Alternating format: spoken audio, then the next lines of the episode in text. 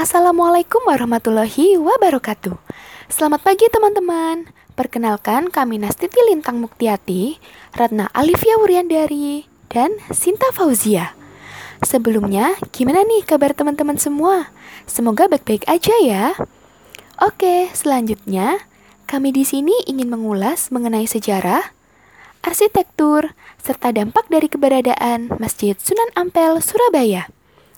Tujuan yang diharapkan dari mendengarkan podcast atau rekaman, yakni diharapkan peserta didik mampu memahami, mengetahui sejarah, dan mempresentasikan arsitektur, serta menggambarkan dampak keberadaan Masjid Sunan Ampel melalui laporan sederhana. Oke, untuk materi yang pertama, kami akan menjelaskan mengenai sejarah Masjid Sunan Ampel. Tahu nggak sih kalian kapan Masjid Sunan Ampel dibangun? Masjid Agung Sunan Ampel terletak di Jalan Ampel, nomor 53, Kelurahan Ampel, Kecamatan Semampir, Kota Surabaya. Masjid Sunan Ampel ini dibangun pada tahun 1421 dengan luas tanah 120 kali 180 meter persegi. Masjid Sunan Ampel ini didirikan oleh Sunan Ampel sendiri loh, atau yang dikenal dengan Raden Rahmat dengan dibantu kedua sahabatnya yakni Mbah Soleh dan Mbah Son Haji atau Mbah Bolong dan para santrinya. Masjid Sunan Ampel ini memiliki 16 tiang penyangga yang menjadi ciri khas tersendiri. Nah, selanjutnya teman-teman, kita akan membahas mengenai arsitektur Masjid Sunan Ampel. Perlu kalian ketahui bahwa Masjid Sunan Ampel memiliki arsitektur akulturasi dari Jawa kuno, dan Islam loh. Hal ini bisa dilihat dari bentuk atap masjid yang berbentuk tajuk bersusun tiga yang merupakan representasi dari ajaran Islam yakni iman, Islam, dan ihsan dan mengandung makna air, tanah, dan udara. Nah, selanjutnya, seperti yang telah dikatakan sebelumnya, bahwasannya Masjid Sunan Ampel memiliki 16 tiang penyangga. Nah, di sini tiang-tiang tersebut masing-masing memiliki ukuran yakni 17 meter. Di mana angka 17 ini menggambarkan jumlah seluruh rakaat dalam sholat lima waktu.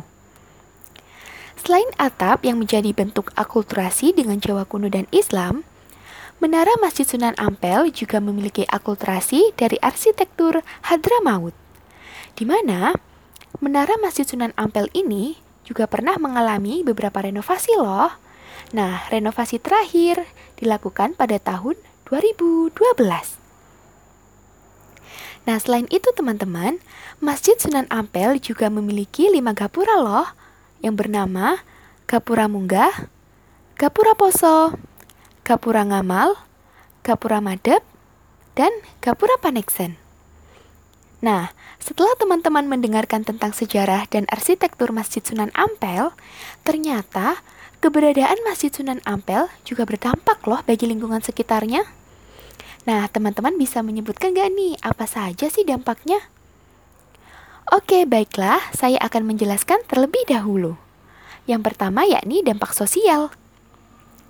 Dampak sosial dari keberadaan Masjid Sunan Ampel yakni yang pertama, terjadinya perkampungan multikulturalisme. Yang kedua, terwujudnya akulturasi budaya. Yang ketiga, hidup dalam keberagaman dan toleransi.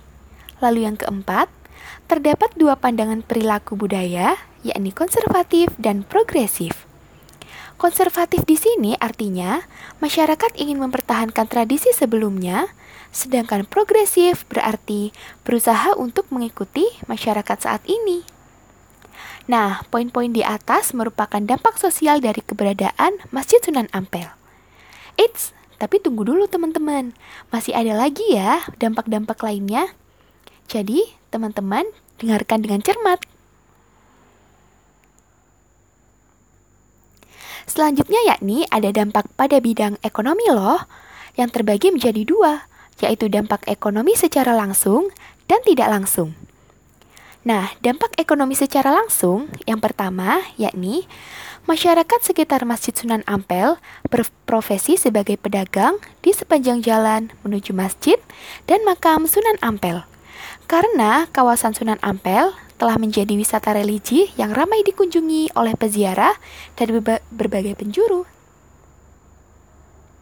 Lalu yang kedua, pendapatan pemilik usaha yang berasal dari pengeluaran wisatawan di lokasi sebesar 44%.